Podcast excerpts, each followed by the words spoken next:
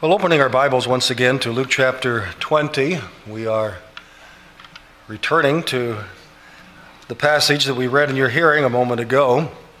This being Missions Month. November every year is our Missions Month. And during Missions Month, we emphasize the spread of the gospel to the ends of the world, breaking from our expository series, whatever it may be at that particular time. And this year, of course, it is in the book of Hebrews.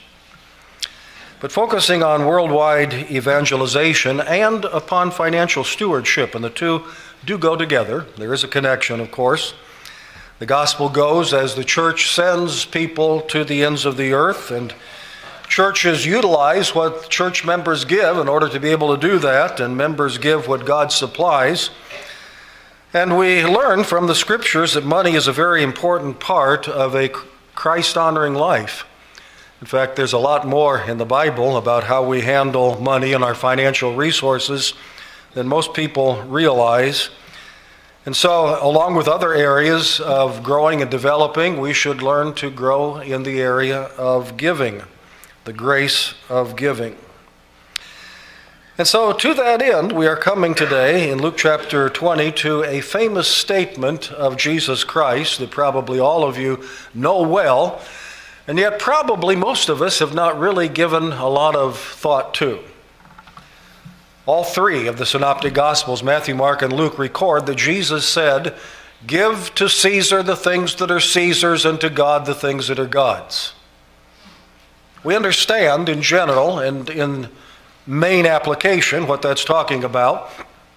Certain things belong to Caesar, to the government, to state, and other things belong to God. But to delve into what that may be, we probably haven't given a lot of attention to that. And so we want to do that today to understand a little more fully what it means to give to Caesar the things that belong to Caesar's and to God the things that belong to God. So, making our way through the passage, we shall do so in the following order. First of all, the setting considered.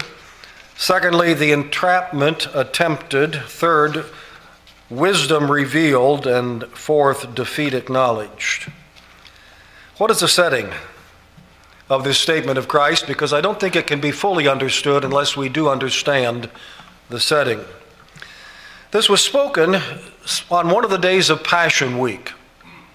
Passion Week is the name that is given to that week between Palm Sunday, the triumphal entry, and the crucifixion of Christ on Friday and even on into Saturday until the following Sunday, the great and glorious resurrection from the dead. But everything in between that triumphal entry and Christ's death on the cross and burial in the tomb is included in this phrase, Passion Week. And the first event in Passion Week was indeed the triumphal entry, Palm Sunday, when crowds, great crowds, acclaimed Christ, sang his hosannas, gave to him glory and honor. That, of course, had been done on other occasions throughout the three years of Christ's earthly ministry. But this is certainly the greatest occasion of them all, and this is certainly the biggest one that took place in Jerusalem. Some of the other times when the crowds were lauding him, maybe not this, uh, this fully, not with palm branches and not with, with uh, a procession, a kingly procession, but other times when the crowds applauded Christ, they were usually in Galilee, but on this time, this occasion, they are in Judea, yes, in Jerusalem, in the very center of Jew- Jewish worship, in the very center where the Jewish leaders held their their power and authority. And so, following that triumphal entry, we learn that Christ began to go to the temple every morning early Monday morning, Tuesday morning, Wednesday morning, probably Thursday morning as well and spent a good bit of the day teaching in the temple. And that's what he's doing when he says the words that we find in our text for today. And in the course of that, he was confronted by the Jewish leaders who were not at all happy to have him in the temple. They were not happy that the crowds were listening to him. They were not happy with the authority with which he spoke and which people recognized as a legitimate authority. They, they didn't like any of these things. And so they confronted him and they demanded that he produce from them his, for them his credentials. By what authority do you say these things? Who gave you permission to be speaking these things in the temple? They demanded. And Christ answered their demands, indeed, answered their question, as he often did, with a question of his own. The baptism of John, was it from heaven or from men? You tell me. Well, he had them on the horns of a dilemma. They weren't quite sure how to answer. They got in a little holy huddle and talked about it, and then they came back to him because they figured out if they said, Well, it's from heaven, he's going to say, Well, why didn't you believe him? Well, why didn't you pay attention to what he said? Why didn't you receive what he said if you acknowledged that what he said was from heaven? But they said if we say it was not from heaven, the crowds, and there's pretty big crowds around here at this time of year, the crowds are not going to be happy with us because they all believe that John was a prophet. So we can't really answer this either way without getting ourselves in trouble. And so they came back and said, Well, we really don't know. We can't figure it out. We can't give you an answer to this question. And Jesus said, Well, neither do I answer your question by what authority I do these things. If you won't answer my question, then I don't feel obligated to answer yours. Ah, that just made them all the more angry. But Jesus went ahead at that point and told the parable of the wicked vine dressers, as my Bible calls it. The parable of the unfaithful tenants. He told the story of a wealthy man who took a piece of land and he invested a lot of money into developing that into a first class vineyard. Everything was properly prepared. A tower was built. They stored tools at the base of the tower, and they had lookouts at the top of the tower to keep marauders out of the, out of the vineyard. A wall was built to protect it from animals and others who might come in in order to steal. Everything was prepared for a first class vineyard, and after that had been prepared, the owner then engaged tenants. He engaged what we call in our days, in the history of our country, sharecroppers. People who would be responsible to do the work of the vineyard, to, to uh, produce, to, to make the vineyard produce, and they would share in the produce that was, that was forthcoming. It was a good arrangement, both for the owner and for the tenants. Both of them had opportunity to profit to be well rewarded for this particular arrangement. The owner to get back a return on his investment, the tenants in order to make a good living from the opportunity that had been given to them.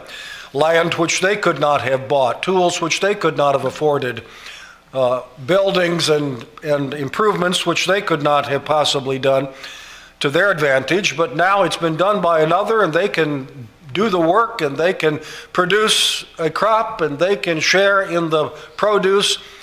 And all the owner requires is that they give him the agreed upon rent, whatever it was 50% or we don't know, whatever it was. And so the owner, who went away into a far country, sent from time to time messengers to collect the rent that was due. But the tenants weren't happy with their condition, their lot in life. They weren't content to be tenants. They weren't content to be sharecroppers. They wanted to own the vineyard. They wanted all of the produce. Their pride said, We ought to have what he has. Their, their covetousness said, We want to have it all, not just a portion. And so, owner, I mean, a messenger after messenger, they, they rejected, some they abused, and, and even when he sent his son, they killed him and said, Now the vineyard will be ours. The heir has been killed. And Jesus said, What do you think the owner of that vineyard is going to do to these tenants after they have abused his messengers and killed his son? And the answer is, He will take the vineyard away from them and give it unto others, depending upon which of the three versions you read, the three accounts you read. He will give it to a nation that will yield the fruit of the vineyard to Him. And they said, May it never be. Jesus said, Oh, what then did the psalmist mean when he said that the stone which the, which the builders rejected has become the chief cornerstone? And they understood what he was saying. They understood that he was talking about them and their unwillingness to yield to the rightful owner of the Jewish religion what was due unto him, that they were to manage it for his glory, and they were to render the fruits of that unto its rightful owner, they, namely God above, the God of Abraham, Isaac, and Jacob, and that he had sent messengers to them, prophets from the Old Testament, and they had been rejected and abused, and he had sent them his own son, the one who's standing before them right now, speaking to them, and they're about to put him to death because they think if they can rid themselves of him, then they can claim all of this as their own. They've been acting as if it is their own all along, but they know it isn't. It belongs to another, but they want it for themselves. And so they want to control the Jewish religion. They want to have all the positions of, of prominence. They want all of the rewards that come from that. And so they are determined to rid themselves of the Son. And that is Christ's exposure of these Jewish leaders who are uh, described to us, who are identified for us as the chief priests and the scribes. The chief priests would fall into the category of the Herodians, you've heard about them, and the scribes would be the Pharisees. In the days of Christ, there were different, we might call them political parties in Israel. The Herodians were at the top of the heap um, economically and in, uh, in uh, position because they made, made uh, arrangements with the Roman governor to, to favor them if they would go along with Rome. They were, they were the Herodians. They were, were cooperative with Herod, the king, that Rome had sent upon the throne. They were smaller in number, but they were the most influential group because they held the high priestly office and they held other chief offices in the Jewish system because Rome appointed those offices because Rome, of course, was the, was the ruler of Israel at this time.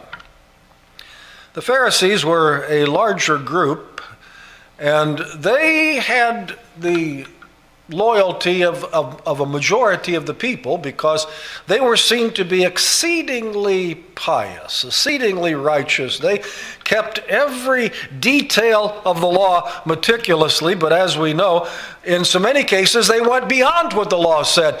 And for some reason, I guess a rather understandable reason when we understand fallen human nature, it was thought that those who were extra.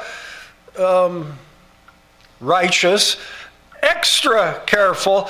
Those who went beyond the Word of God were actually more righteous than others, when the fact of the matter is, you can fall into error on either side of the road. You can fall into the ditch of antinomianism, not keeping the law of God.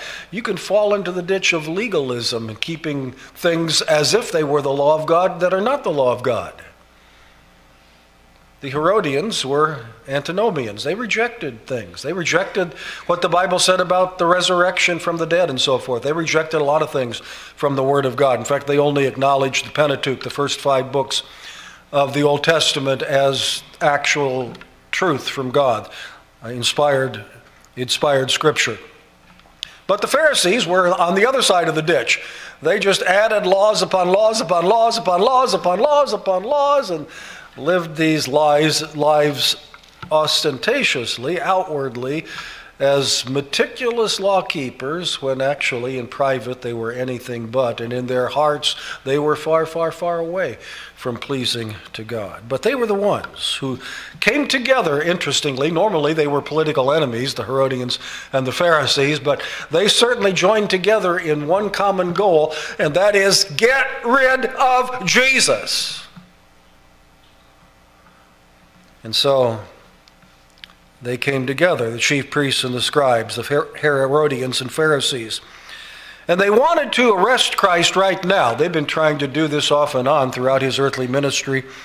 And as time went on, their anger grew, and as the time went on, their frustration grew, and as time went on, their determination grew. We are going to arrest this man and eliminate him. And that is all coming to fruition in our text for today in Luke chapter 20. They would do it right now, but as the Bible tells us, they hesitated because they feared the people. Verse 19 And the chief priests and the scribes that very hour sought to lay hands on him, but they feared the people, for they knew he had spoken this parable against them. And so, moving from the setting, this background is necessary to understand what's going on. We come secondly to the entrapment that was attempted. Verse 20.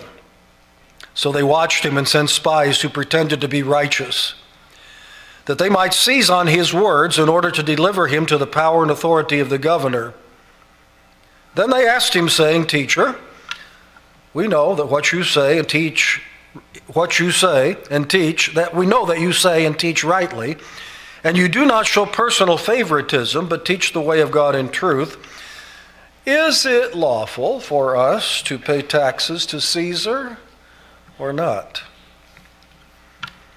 They, we read in verse 20, are the same ones that were identified in verse 19 the chief priests and, and scribes, the Pharisees and, and uh, Herodians. They were sent by, they sent spies by the scheming party who were part of their groups, and they pretended to be righteous, my translation says. Some translations say they pretended to be honest. They pretended to be sincere seekers of truth. They pretended to be people who were interested in what Jesus had to teach. They prepared to be those who had come to hear his words and to receive them and to benefit from them and to learn by them. But they were anything but that.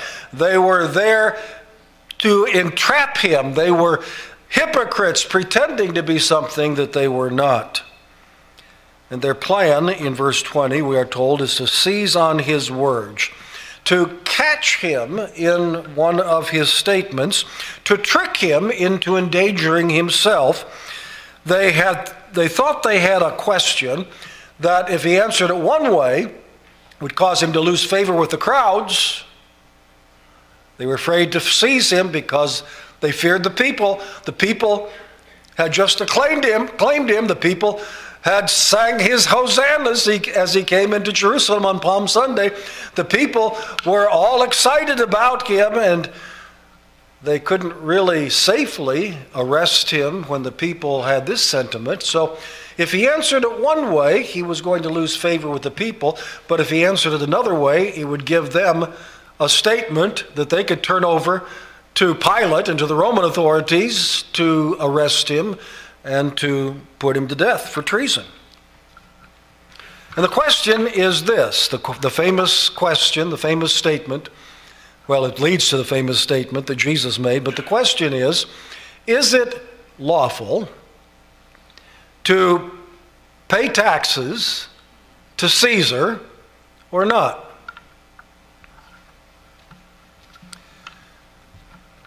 Obviously, the law they're referring to is a Jewish law. There'd be no question that it was lawful in Roman law to pay taxes to Caesar, so that's not the question. The question is, as good, God fearing, religious Jews, is it right, is it lawful, is it scriptural, is it God honoring for us to pay taxes to Caesar, that Gentile tyrant who is illegitimately ruling Israel. Is it lawful to pay taxes to him? Now, the particular tax they had in mind was the poll tax, which had to be paid annually by every Jewish man. It was especially hated because it was paid directly to Rome and, and was transported directly to Rome. Other taxes, generally customs that were collected at the border, or religious taxes like the one that Jesus uh, told the the Jews that his, or told Peter that, that the disciples paid, and they caught a fish and had the coin and went and paid it for, for Peter and for Jesus. That was a religious tax that had to do with the temple. So those taxes were a little more tolerable, some more than others, but this poll tax that was collected and sent directly to Rome to carry out the oppression that Roman, Rome holds over us, that one we hate above all others. And is it proper for us to pay that tax at all? Is the question. Which brings us, thirdly, beyond the entrapment attempted, to the wisdom of Christ revealed in verses 23 through 25. But he perceived their craftiness and said to them, Why do you test me? Show me a denarius. Whose image and inscription does it have? They answered and said, Caesar's. And he said to them, Render therefore to Caesar the things that are Caesar's, and to God the things that are God. We see wisdom possessed, wisdom displayed, and wisdom declared. Wisdom possessed. He knew what they were doing, he had insight, he perceived their craftiness. Why do you test me? He said. He understood their methods, their craftiness, their deceit, what they were doing, their flattery, as they flattered him with their words. We know you teach correctly. We know you're not partial to anybody. There's no personal favoritism with you. We know you don't shape your message in order to make it acceptable and pleasing to the audience. We know you don't change your message depending on who your audience is, as so many others did then, as so many others do today. You know, the question isn't really, do I like what he says? Is it pleasing to me as you're considering a particular teacher or preacher? The question is, is it right? Is it true? Is it biblical? As a matter of fact, as fallen sons and daughters of Adam, we're not going to like everything that the Bible says. And if it's a Bible believing preacher, we're not going to like everything that he preaches. The question is not, do I like it? The question is, is it true? And so they said, We know. We know you preach and teach truly. You're not favorable to one group over another. You teach the way of God in truth. And we might pause and say, Really? Do you know that? If so, why don't you follow him? Just like the question about John the Baptist. If his message is from heaven, why don't you follow him? If you know that what I say is true and right and that I don't show partiality toward anybody, then why don't you believe me? Why don't you receive me? Why don't you follow me? But of course, the answer is clear to tell. The reason is because they didn't mean what they said. It was empty flattery, it was lies, it was hypocrisy, it was deceit. They didn't think he taught the way of God in truth. They didn't think he was impartial toward others. They were just trying to butter him up so that he would give them an answer that they wanted. But Christ perceived all that. He perceived their craftiness. Why do you test me? He knew exactly what they were doing. He understood their methods, he understood their motives. As he understands mine, as he understands yours, as he knows my heart as I'm preaching to you today, as he knows your heart as you're listening to me today, as he knows your motives as you go about your daily life, not only what you do, he certainly knows that, every word, every action, yes, even every thought. He knows your motives, why you do what you do, or why you don't do what you do. He knows all of that. He has wisdom.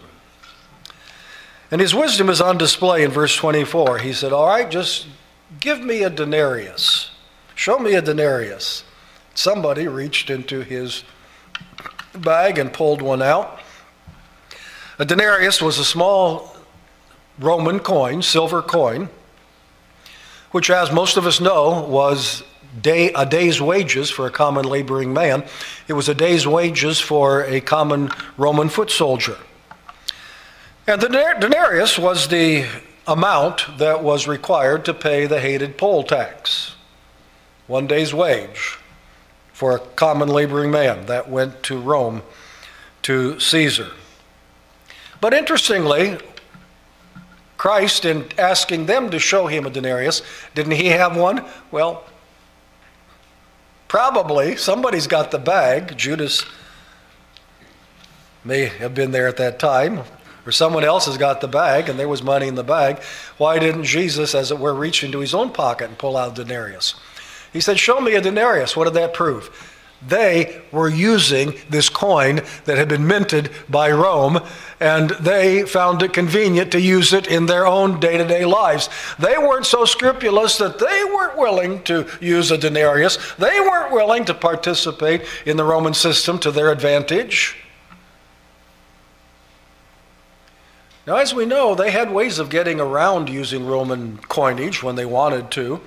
When people came to the temple to, to um, bring their sacrifices and they came from a distance so they couldn't easily bring their own animals and they had to purchase animals in the temple for the purpose of doing that, what did they have to do first? They had to change their Roman coinage into Jewish coinage before they could purchase sacrificial animals, animals because it would be considered sacrilegious to use this dirty Roman money for that. And so not only do you have sellers of animals in connection with the temple, but you've got money changers. That's what they did. They exchanged Roman money for Jewish money.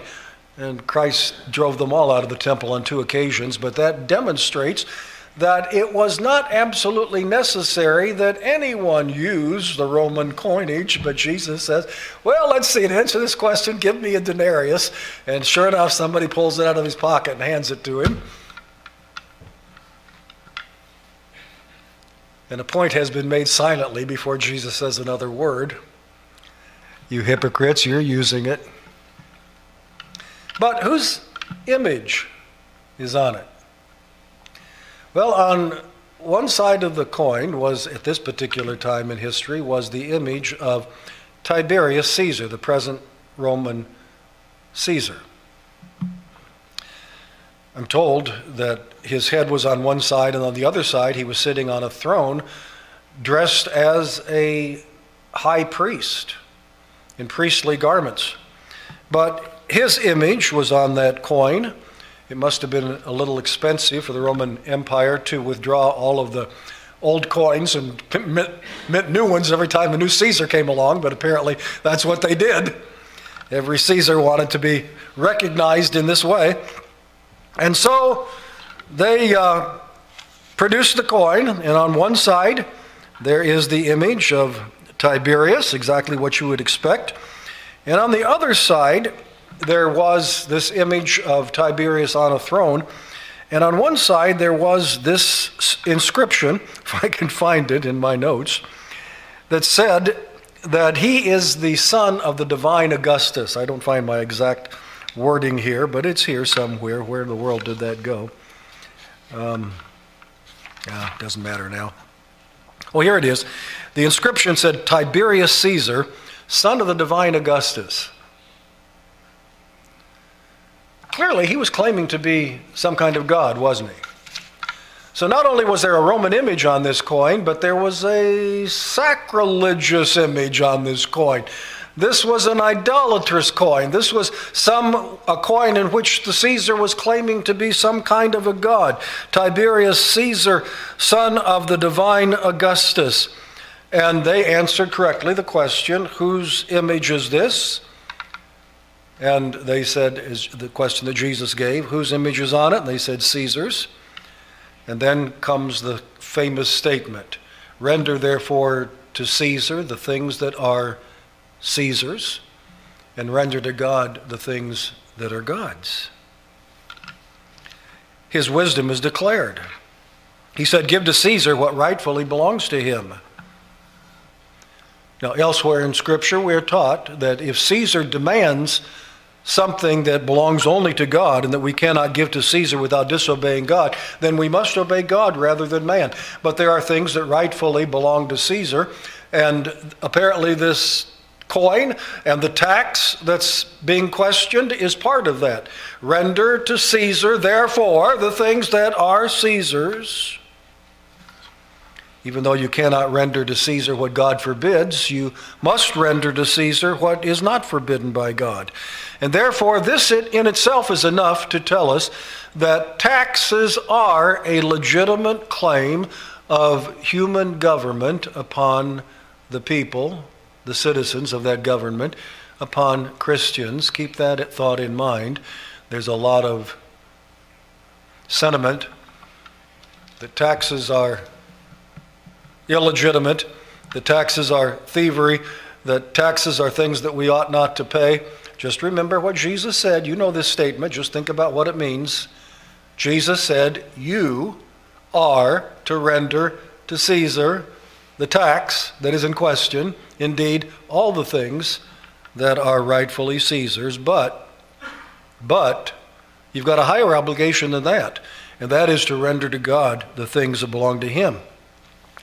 And it's clear that we must therefore determine these claims from Scripture. Unless we have the Bible and are willing to study it and to obey it, we're not going to always know when we wonder, does this belong rightfully to Caesar or not? But the Bible helps us with that, doesn't it?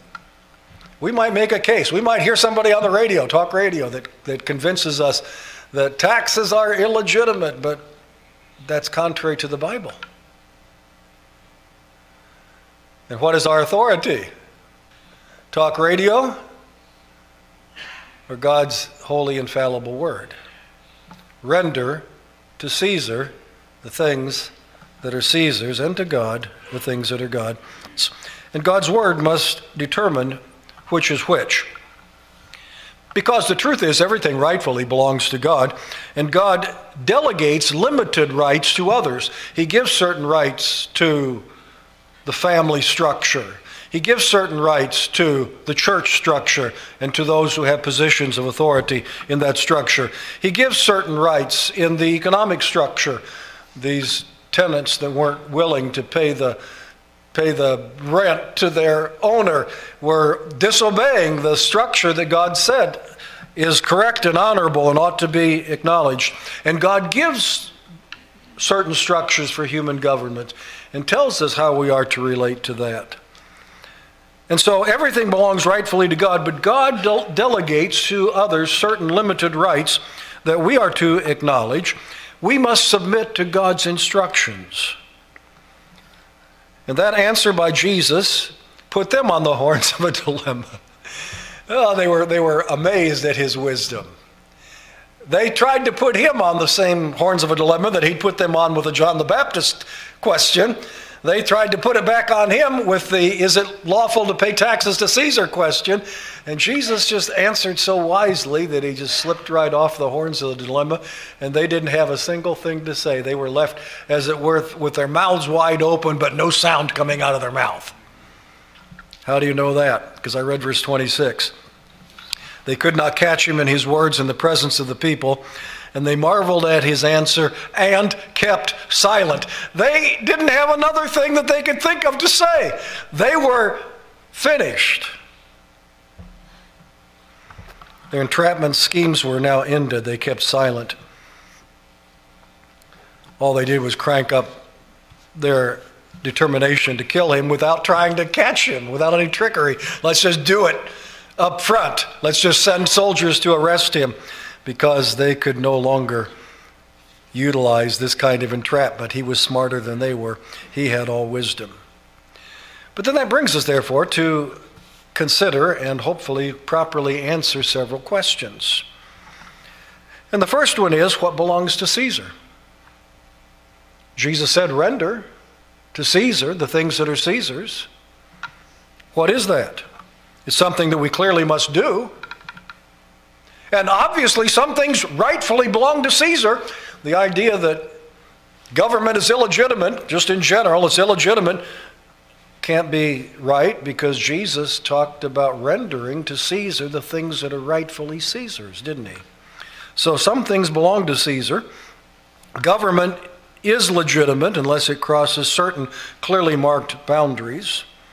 In fact, it's good for us to consider a couple of texts that we tend to forget at times, sometimes in our political zeal, sometimes in our unhappiness about having to pay taxes, and sometimes in our unhappiness to obey certain laws that we don't think are good laws, and so forth. But remember what Paul said in Romans chapter 13. Listen to these words carefully. Let every soul would that include all of us here today? Every soul? Let every soul be subject to the governing authorities. You say, well, yeah, as long as they're legitimate, but the ones I've got in mind aren't. Uh-uh, keep reading. For there is no authority except from God, and the authorities that exist are appointed by God. We don't have to obey Caesar. We don't have to pay taxes to Caesar. He has usurped the rightful authority of God. He has, has made it impossible for us to have the son of David upon the throne in Israel. That's an illegitimate government. Oh, no, no, no, no, no. There is no authority except from God. Caesar couldn't have that power if God hadn't given it to him. The authorities that exist are appointed by God. Caesar, appointed by God. Hmm. Therefore, whoever resists the authority resists the ordinance of God. And those who resist will bring judgment on themselves. This is pretty serious, isn't it? To resist the authority, the rightful, as God tells us it's rightful, whether we think so or not, as God tells us it's rightful because it couldn't be there if God hadn't permitted it, if God hadn't designed it, God hadn't hadn't uh, determined it. It couldn't, couldn't exist. This authority is where it is because God put it there, and God says we have a responsibility to obey it, and if we don't, we're disobeying not just human authority, we're disobeying God. You say, I don't like that. Hey, there are times I don't like it either. But I have to bow to God, don't I? And don't you? Because this is what God said. I'll skip a few verses in Romans 13 and jump down to verse 5. Therefore, you must be subject, not only because of wrath, not only because of the punishment that may come upon you if you don't, but also for conscience sake. In other words, some people only obey government because they fear the consequences. They get away, they disobey if they could get away with it. But God's word says you have a conscientious responsibility to obey it, even if nobody knows whether you obeyed or disobeyed. You obey for conscience sake. Hmm. For because of this, you also pay taxes. There's that tax issue again. Verse 7 Render therefore to all their due. We're trying to figure out what belongs to Caesar. Render to Caesar the things that are Caesar's. Well, render therefore to all their due. Taxes to whom taxes are due, custom to whom customs, those are two different kinds of taxes, fear to whom fear, honor to whom honor. We're not only supposed to pay our taxes and obey the laws of government, we're supposed to render honor, respect to government officials. Sometimes that's the hardest part of all. but I didn't say it, God said it. Listen to 1 Peter chapter 2. Verse 13. Therefore, submit yourselves to every ordinance of man for the Lord's sake. Doesn't sound like there are too many exceptions there. Whether to kings as supreme or to governors, different levels of government, as to those who are sent by them for punishment of evildoers and for the praise of those who do good. For this is the will of God that by doing good you may put to silence the ignorance of foolish men, as free, yet using yet not using liberty as a cloak for vice, but as bondservants of God. honor all people, love the brotherhood, fear God, honor the king. Have I got to? Yep. The Bible says it. So, what are we talking about at this point? What belongs to Caesar? Well, obedience and honor, respect, as well as taxes. Why? Because God said so. That's the only reason we need. Because God said so. So that's what belongs to Caesar. What belongs to God? Render to Caesar the things that are Caesar's and to God the things that are God's. What belongs to God? Well, the short answer to that is everything. everything belongs to God. He's supreme above all else. He created it all. He governs it all. He's the rightful ruler of it all. He, he owns everything. Everything belongs to God. And therefore, we owe him our worship and our love and our honor and our faith to believe his word and our obedience, our surrender to his revealed will. And that means, in, in Missions Month, as we focus on it, that we owe to God participation in evangelism and missions. Why? Because God said so. That's why. Say, well, I can't figure out how and why, and it doesn't matter. If God said it, I'm obligated to do it. I'm rendering to God the things that are God's. I render to Him obedience when I'm involved in evangelism and worldwide missions. And it also means that I honor God by handling my money according to God directed stewardship. Some people have been taught that the tithe is the Lord's and the rest is yours. Nope, got it wrong. It's all God's. It's all God's. And He tells us how to use it. It's all God's, but He doesn't tell us to give it all to the church or all to the work of the gospel. He tells us that we use money that He supplies for the necessities of life, for food and shelter and clothing for ourselves and others, and especially our families. You remember what Paul said in 1 Timothy 5 8? If anyone does not provide for his own, and especially for those of his household, he has denied the faith and is worse than an unbeliever. Worse than an unbeliever. Christians can do this. Fail to provide for their families, fail to provide for their extended families. This is a section about widows, and the church has responsibility for widows that don't have families that can take care of them. But if families are available to take care of them, the first responsibility uh, is falls to the family. Well, what is that? These are God ordained uses for the money that He gives to us. He tells us how to use it. We are to use some of our money for benevolence. That's what we're told in Ephesians 4:28. Let him who stole steal no longer. He's talking to people who were saved out of lives of thievery. And God saved them. So let him who stole formerly steal no longer, but that's not the end of it. Don't just stop stealing, but rather let him labor, working with his hands what is good, that he may have something to give him who has need. In other words, we work hard to supply the needs of our family, but our, our goal is to have a surplus, to have more than we actually need so that we can give some to others. That's a God appointed purpose for our money, isn't it? What else? Well, as we've already seen, God has ordained that we pay our taxes.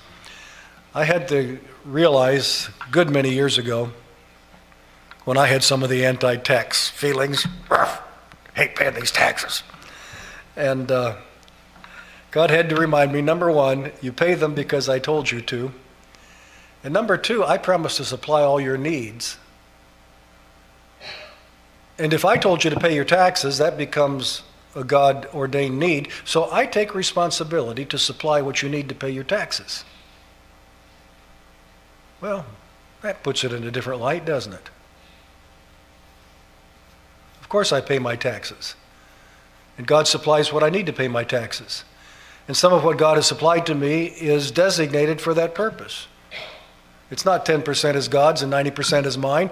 It's 100% is God's, and some of it goes to this purpose, and some of it goes to that purpose, and some buys food and clothing and shelter and helps others who are in need, and some pays taxes, and that's all part of God's divinely appointed purpose for our money.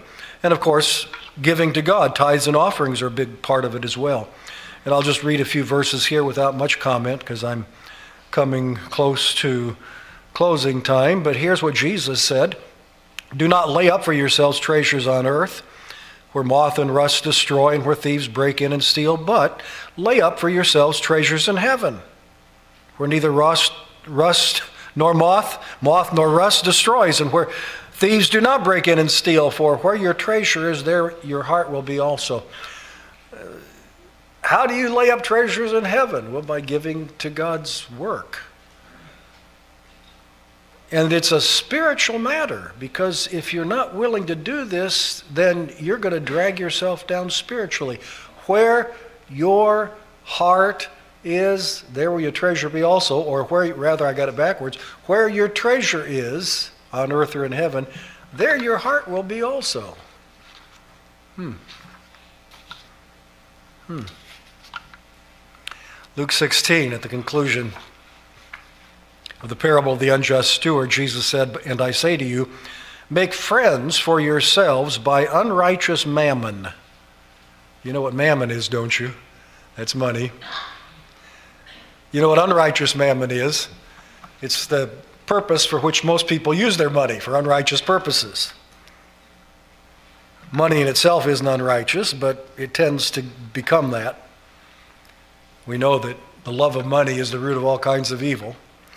But he says to his disciples, Make to yourselves friends by unrighteous mammon. Well, what are, who are these friends? How do I make these friends? That when you fail, they may receive you into your everlasting home. Oh, these are people, these are souls that I have had a part in winning to the Lord in salvation some of whom will die and go to heaven before me and will greet me when I get there and say, Thank you, thank you, thank you for sending that missionary to me. Thank you, thank you, thank you for supporting that gospel radio program that the Lord used to, to save my soul. Thank you, thank you, thank you for, for your support of a gospel outpost that God used to save my soul. I'm so glad to, to see you here in heaven with me and to be able to thank you personally for what you did. Make to yourselves friends by unrighteous mammon, that when you fail, they may receive you into your everlasting home. Evidently, God is telling us to use a portion of the money He supplies for these purposes gospel purposes. Or as Paul said in 2 Corinthians 9 6, but this I say, he who sows sparingly, reluctant to give, will also reap sparingly Don't say you weren't warned.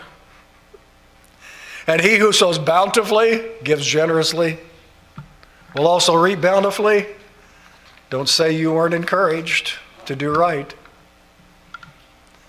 God says he'll reward people who use their money the way he tells them to, and especially those who sow their money for gospel purposes. If they do that sparingly, grudgingly, of necessity, they won't get much reward. If they do that cheerfully, generously, they're going to be rewarded. In other words, you've heard it said you can't outgive God. That's what this means. If you give to God generously, He will return. And, and if your heart motive is right, sometimes talking like that makes you sound like a health and wealth preacher. It's close, but it's not the same.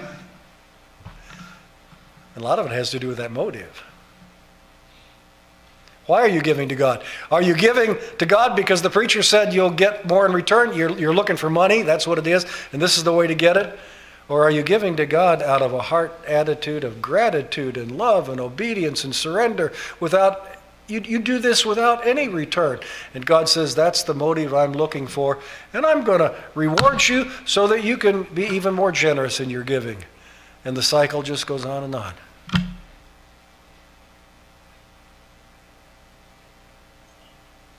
So, what belongs to God? Everything. And we learn from him how we are to handle our financial resources. Let's pray. Father, teach us your ways, show us your paths. Give us, Lord, hearts to render to Caesar the things that belong to him. Our hearts aren't eager to do that. But, oh Lord, give us hearts that render to you all that belongs to you. And sometimes our hearts aren't eager to do that either. Forgive us and help us, we ask in Jesus' name. Amen.